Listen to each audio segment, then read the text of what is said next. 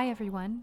Welcome back to The Word is Resistance, the podcast where we're exploring what Christian sacred texts have to teach us about living, surviving, even thriving in the context of empire, tyranny, violence, and repression, the context in which we are living today. Through Christian scripture and our various traditions, what support can we gather, especially as white folks, in finding our mutual interest in movements for liberation? My name is Reverend Liz Kearny. My pronouns are she and her. I'm an ordained Presbyterian Church U S A pastor and chaplain serving on the occupied ancestral homelands of the Cowlitz Indian tribe in so-called Longview, Washington. And I'm a member of the SURJ Faith organizing team. I feel so grateful to be with you all today. This podcast is a project of SURJ Faith and is particularly designed for white Christians. White Christians talking to other white Christians about race and white supremacy. We believe white Christians have a responsibility to commit ourselves to resisting white supremacy, settler colonialism, the cis-heteropatriarchy, anti-Semitism, ableism, and every system of oppression that stands in the way of our collective thriving. We are called to show up and disrupt these powers and principalities wherever we find them, especially through the Christian tradition. This live recording of Doctor Vincent Harding's Song for the Freedom Movement is of a multiracial movement choir practice in Denver, Colorado in December two thousand fourteen, being led by Minister Daryl J. Walker. We are deeply grateful to the Freeney Harding family for letting us use the song for this podcast. Brothers, sisters, don't get weary. Courage, brothers, don't get weary. Courage, people, don't get weary. This week, we'll be unpacking the gospel text for this Sunday, March nineteenth, twenty twenty-three, the fourth Sunday in the season of Lent, in year A of the Revised Common Lectionary. As you already know from the other fabulous The Word is Resistance podcasters who have been companioning us in this season so far, we are paying special attention this Lent to the ways anti-Jewish interpretation, rhetoric, and theology show up in our own Christian sacred texts and interpretations of those texts throughout history into today. We are making it our practice for this Lenten season and beyond to disrupt those readings, which have been designed by Christians seeking to hoard power for centuries, targeting our Jewish siblings with violence and scapegoating them as a way to avoid accountability for the oppression they perpetrate. I want to start by saying I'm new here. It was not until I got involved in organizing with SURJ Faith that I really understood just how much anti-Jewish theology and biblical interpretation I have ingested and then repeated throughout the course of my life and into my current ministry. I was recently telling our beloved SURJ Faith coordinator and fellow podcaster, the Reverend Ann Dunlap, that I've been so grateful to be welcomed into learning to be and do better in this area after being so late to this critical part of the work to dismantle every system of supremacy. And if you are new to this like me, I want to repeat the words Reverend Ann said to me. You are so welcome, and it is never too late or so late.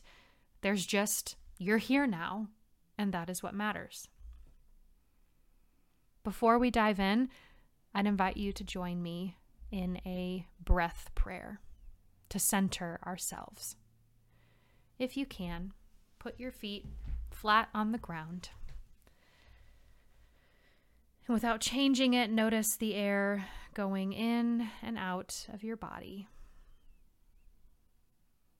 Notice that the ground beneath you is holding you without you even having to think about it. As we inhale, we will pray, I am beloved.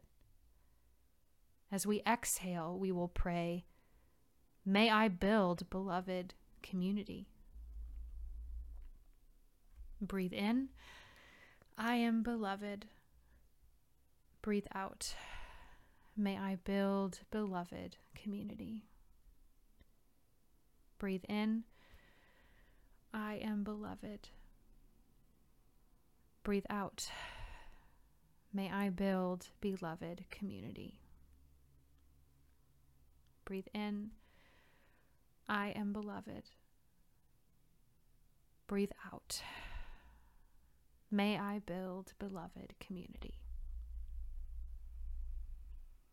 Our text today comes from the Gospel of John, which is honestly one of the worst texts when it comes to those that have bolstered Christian dominance and anti-Jewish oppression throughout history. The lectionary passage in John chapter nine uh, is John chapter nine, verses one through forty-one, but I'll summarize through verse twelve for us and only read verses fourteen through forty-one. The passage starts with Jesus and his disciples seeing a quote-unquote man blind from birth on a walk. The disciples ask Jesus if the man or his parents sinned that he would be born blind. And Jesus says that sin was not the cause and that the man was born blind so God's works might be revealed in him. Then Jesus made some mud with his spit and put it on the man's eyes, telling him to go wash in the pool of Siloam to be healed, which the man did. Then the man was able to see. Everybody knew this. Everybody who knew this guy wanted to know, is this the same person? And the man kept having to say, I am the man. With Jesus no longer around to answer anyone's questions about all this, we pick up the text in verse thirteen. They brought to the Pharisees the man who had formerly been blind. Now it was a Sabbath day when Jesus made the mud and opened his eyes. Then the Pharisees also began to ask him how he had received his sight. He said to them, he put mud on my eyes, then I washed, and now I see. Some of the Pharisees said, this man is not from God, for he does not observe the Sabbath. But others said, how can a man who is a sinner perform such signs? And they were divided. So they said again to the blind man, what do you say about him? It was your eyes he opened. He said, he is a prophet. The Jews did not believe that he had been blind and had received his sight until they called the parents of the man who had received his sight and asked them, is this your son, who you say was born blind? How then does he now see? His parents answered, we know that this is our son and that he was born blind, but we do not know how it is that now he sees, nor do we know who opened his eyes. Ask him. He is of age. He will speak for himself. His parents said this because they were afraid of the Jews, for the Jews had already agreed that anyone who confessed Jesus to be the Messiah would be put out of the synagogue. Therefore, his parents said, he is of age. Ask him. So for the second time, they called the man who had been blind, and they said to him, give glory to God. We know that this man is a sinner. He answered, I do not know whether he is a sinner. One thing I do know, that though I was blind, now I see. They said to him, what did he do to you? How did he open your eyes? He answered them, I have told you already, and you would not listen. Why do you want to hear it again? Do you also want to become his disciples? Then they reviled him, saying, you are his disciple, but we are disciples of Moses. We know that God has spoken to Moses, but as for this man, we do not know where he comes from. The man answered, Here is an astonishing thing. You do not know where he comes from, and yet he opened my eyes. We know that God does not listen to sinners, but he does listen to one who worships him and obeys his will. Never since the world began has it been heard that anyone opened the eyes of a person born blind. If this man were not from God, he could do nothing. They answered him, You were born entirely in sins, and are you trying to teach us? And they drove him out. Jesus heard that they had driven him out, and when he found him, he said, Do you believe in the Son of Man? He answered, And who is he, sir? Tell me so that I may believe in him. Jesus said to him, You have seen him, and the one speaking with you is he. He said, Lord, I believe. And he worshipped him. Jesus said, I came into this world for judgment so that those who do not see may see, and those who do see may become blind. Some of the Pharisees near him heard this and said to him, Surely we are not blind, are we? Jesus said to them, If you were blind, you would not have sin, but now that you say, We see, your sin remains. Phew! Okay, that was a lot.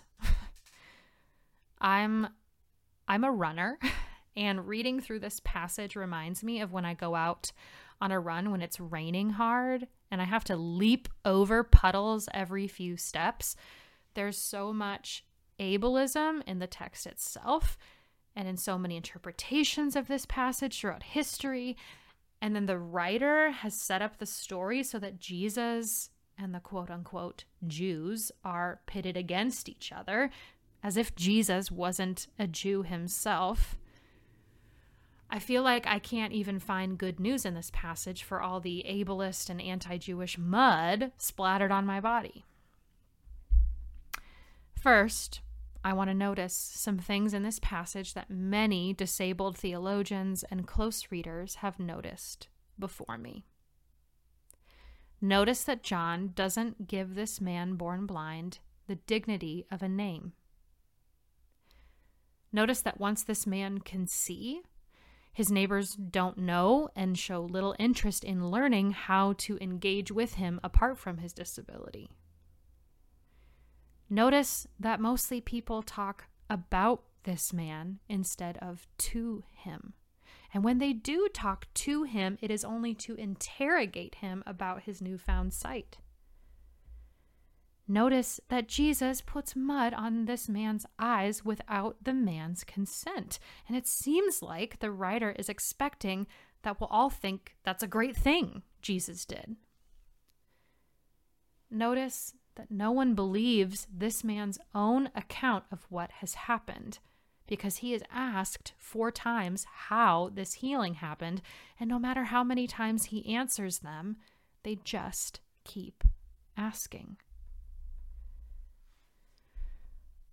I hear echoes in all these noticings of testimony I've heard from disabled folks. The feeling of being invisible sometimes and hyper-visible the rest of the time, of being talked about more than talked to, of having their agency violated and rarely being asked if they consent to their body being touched or talked about, of having assumption after assumption made about their experience, asking them to show up and speak as a quote-unquote inspirational person, but not having their ideas about what a just community would look like integrated into the same community asking for their take on that question. These noticings and my understanding of disability justice have been deeply shaped by the series the podcast team led us through this past summer. So I encourage you to go back to Reverend Ann Dunlap's episode kicking off the Disability Justice series on June nineteenth, twenty twenty-two. so that you can start digging in there. All right, let's get into addressing the anti-Jewish rhetoric in our text today, knowing that we can't truly dismantle any form of oppression without working to dismantle all of them. None of us are free until all of us are free. Honestly, after sitting with this text for a bit, I realized that a lot of my beef is actually with the gospel writer themselves. And in the spirit of calling them in, the way my friends at SURJ Faith have called me in when it comes to resisting anti-Jewish rhetoric in our sacred texts, here are some things I wish I could say to John over a good, strong cup of tea. John, I notice that you conflate the Pharisees and the Jews together in your telling of this story.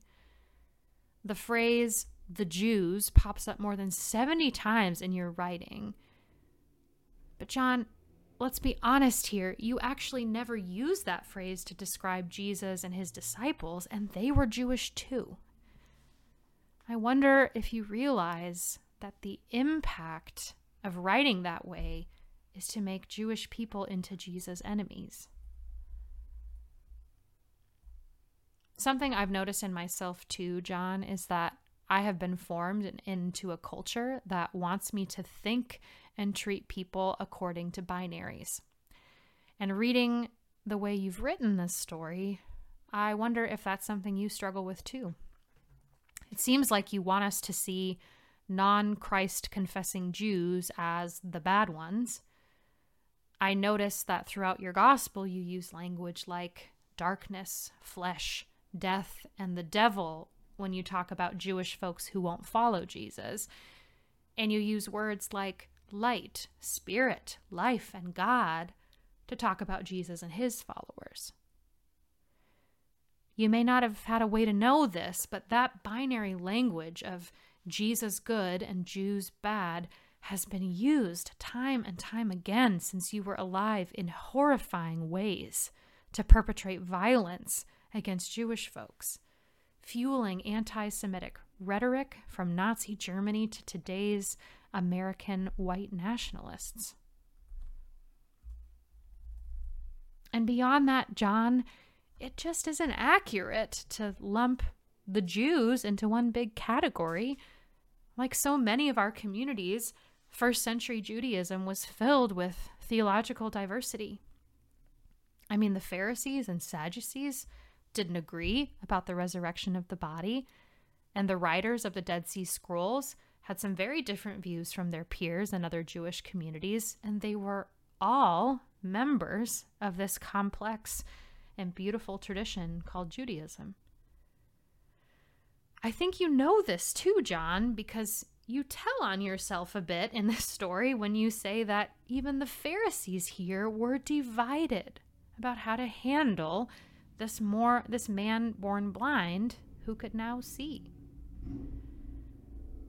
And John, there's actually no other evidence outside of what you write that the Pharisees would have even held court like this on the Sabbath, or that they would have ever expelled someone from the temple for making the claims Jesus was making.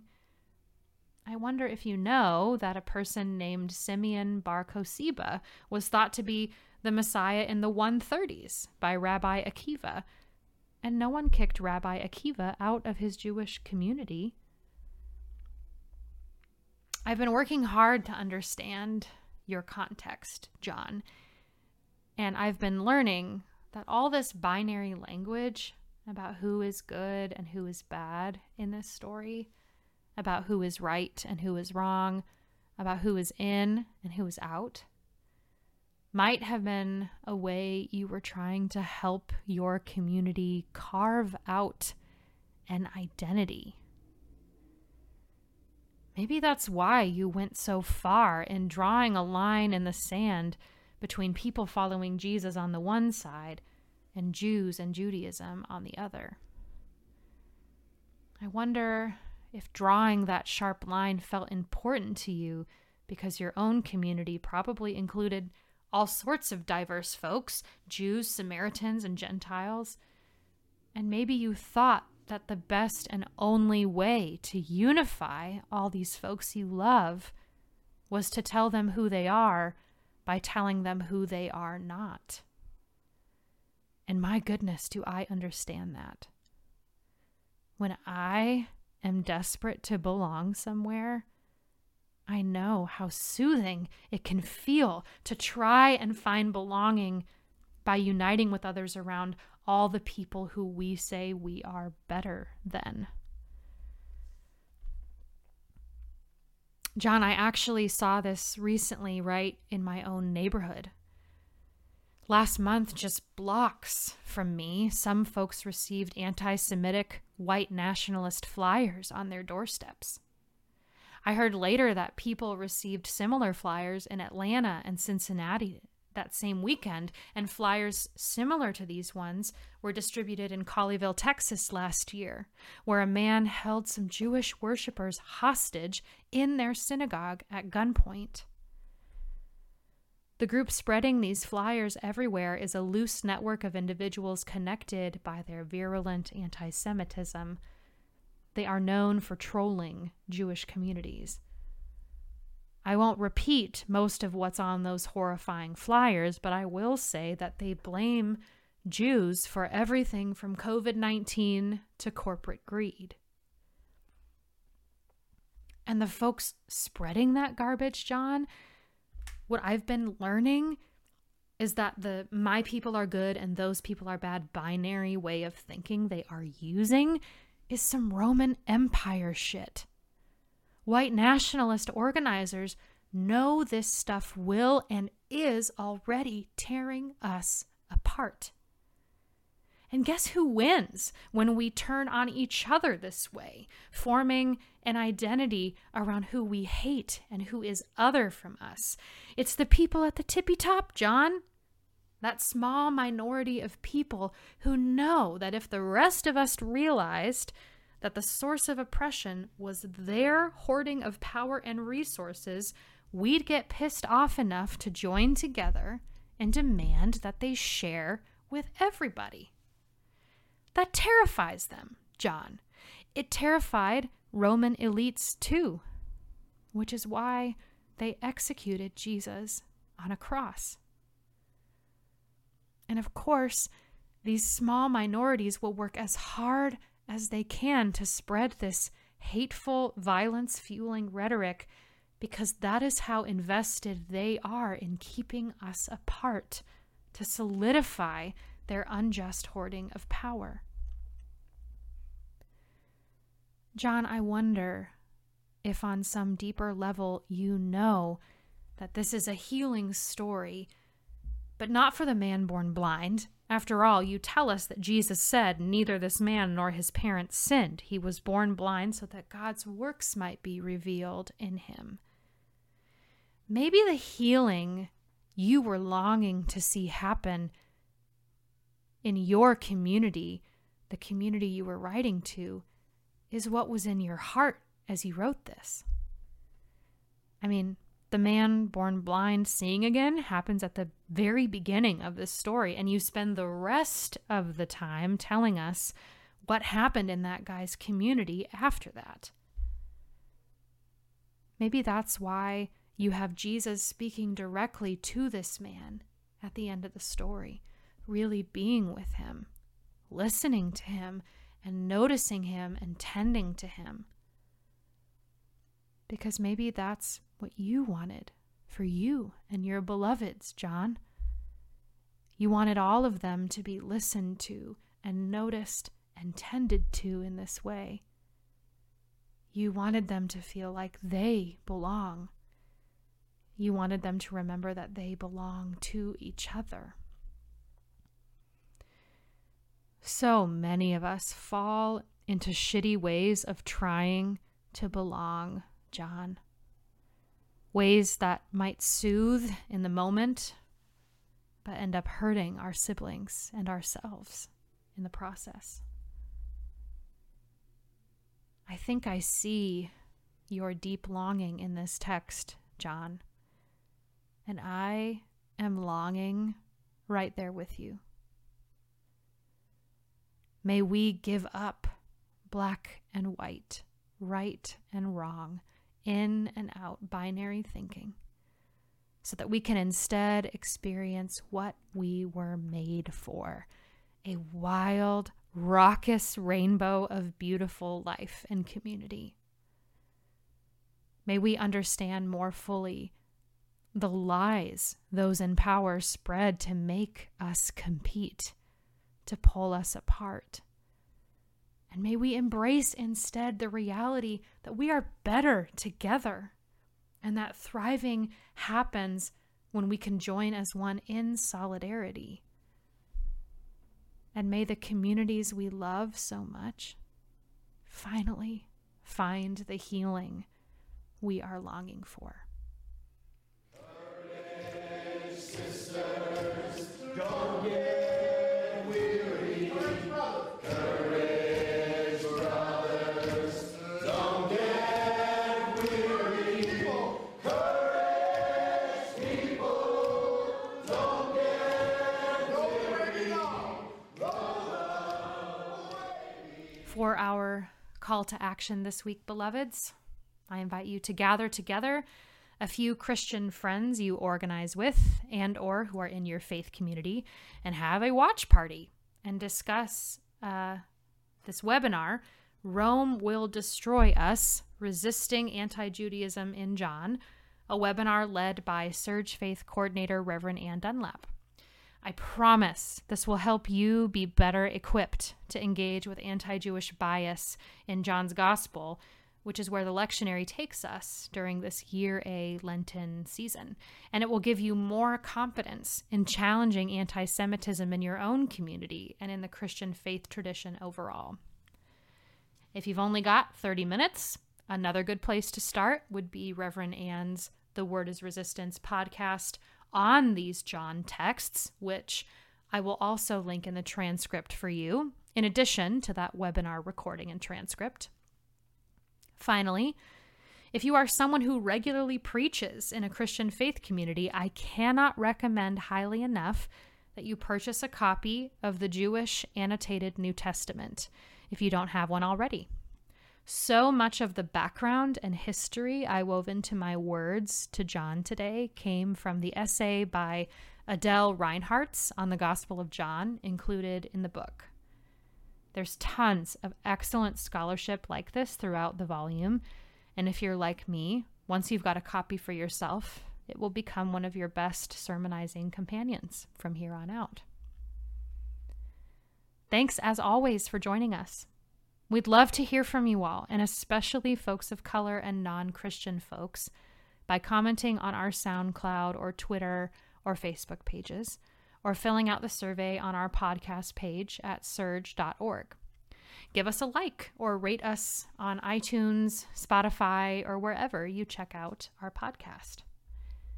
You can find out more about SURJ at surj dot org, where you can sign up for SURJ Faith updates and find transcripts for every episode, which include references, resources, and action links.